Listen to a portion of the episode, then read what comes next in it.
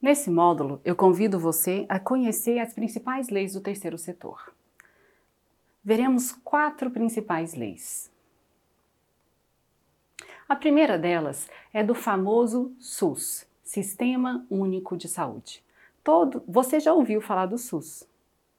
Quase todos nós já utilizamos o Sistema Único de Saúde em algum período da nossa vida. O SUS é estabelecido pela Lei 8080, que diz a saúde é um direito fundamental do ser humano, devendo o Estado prover as condições ideais ao seu pleno exercício. A saúde tem como fatores determinantes e condicionantes, entre outros, a alimentação, a moradia, o saneamento básico, o meio ambiente, o trabalho. Mas como proporcionar essa saúde a tantos habitantes do nosso país? Então, a lei do SUS estipulou que o Estado deve regulamentar, fiscalizar e controlar, executar o SUS. E os entes privados, que são as empresas, devem executar.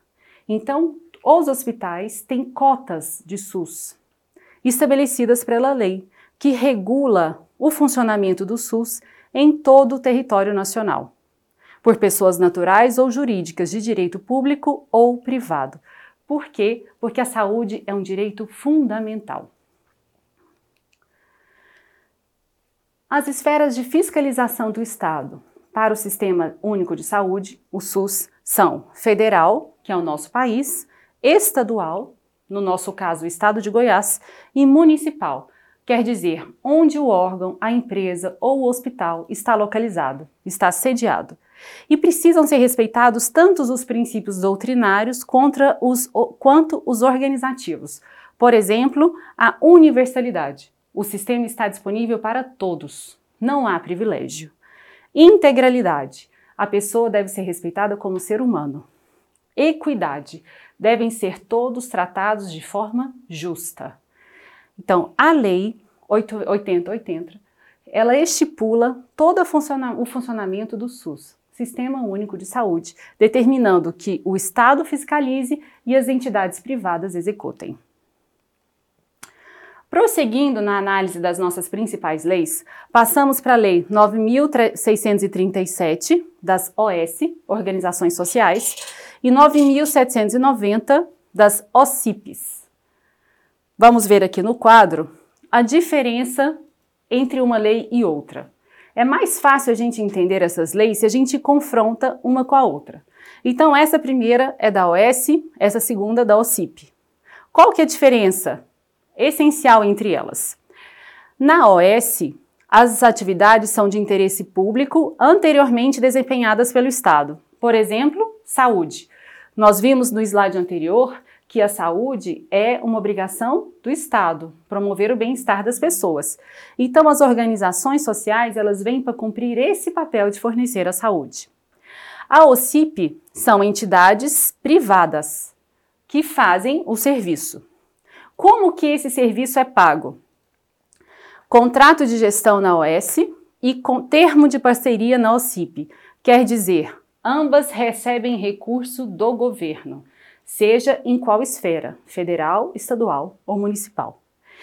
As outras qualificações distinguem cada uma delas, e ambas têm que ser autorizadas pelo poder público. Aqui na OS depende de aprovação do ministro de Estado, ligada à área de atuação da entidade, no caso aqui estamos tratando de entidade de saúde, e na OCIP é otorgada pelo ministro da Justiça. Para ter esse certificado como OCIP, precisa fazer o requerimento, preencher todos os requisitos para ser uma OCIP. Procedimento de qualificação da OCIP no Ministério da Justiça. Requerimento preenchido, estatuto registrado em cartório, ata de eleição e posse da diretoria, balanço patrimonial e demonstração de resultado, assinado pelo contador devidamente registrado no respectivo CRC. Por aqui você já vê que não é fácil ter uma OCIP. Precisa de muitas exigências, exigências cumpridas e devidamente homologados pelo Ministério da Justiça. A nossa última lei a ser analisada é o MIROSC, Marco Regulatório das Organizações da Sociedade Civil. Essa é a lei mais nova e ela estipula várias coisas. O marco regulatório, ela veio institucionalizar como as OSCs, que é a terceira espécie de instituição do terceiro setor, pode acessar os recursos públicos. Como ela vai obter recursos do Estado em todas as suas esferas para manter o seu trabalho em aberto. O desejo de muitas organizações da sociedade civil é ser selecionada em algum projeto seja um projeto do Estado ou projetos privados. Receberam dinheiro da Fundação Itaú, receberam dinheiro do Estado, receberam dinheiro do imposto de renda, tudo isso envolve a seleção. A seleção quer dizer preencher os requisitos necessários para que receba aquela verba.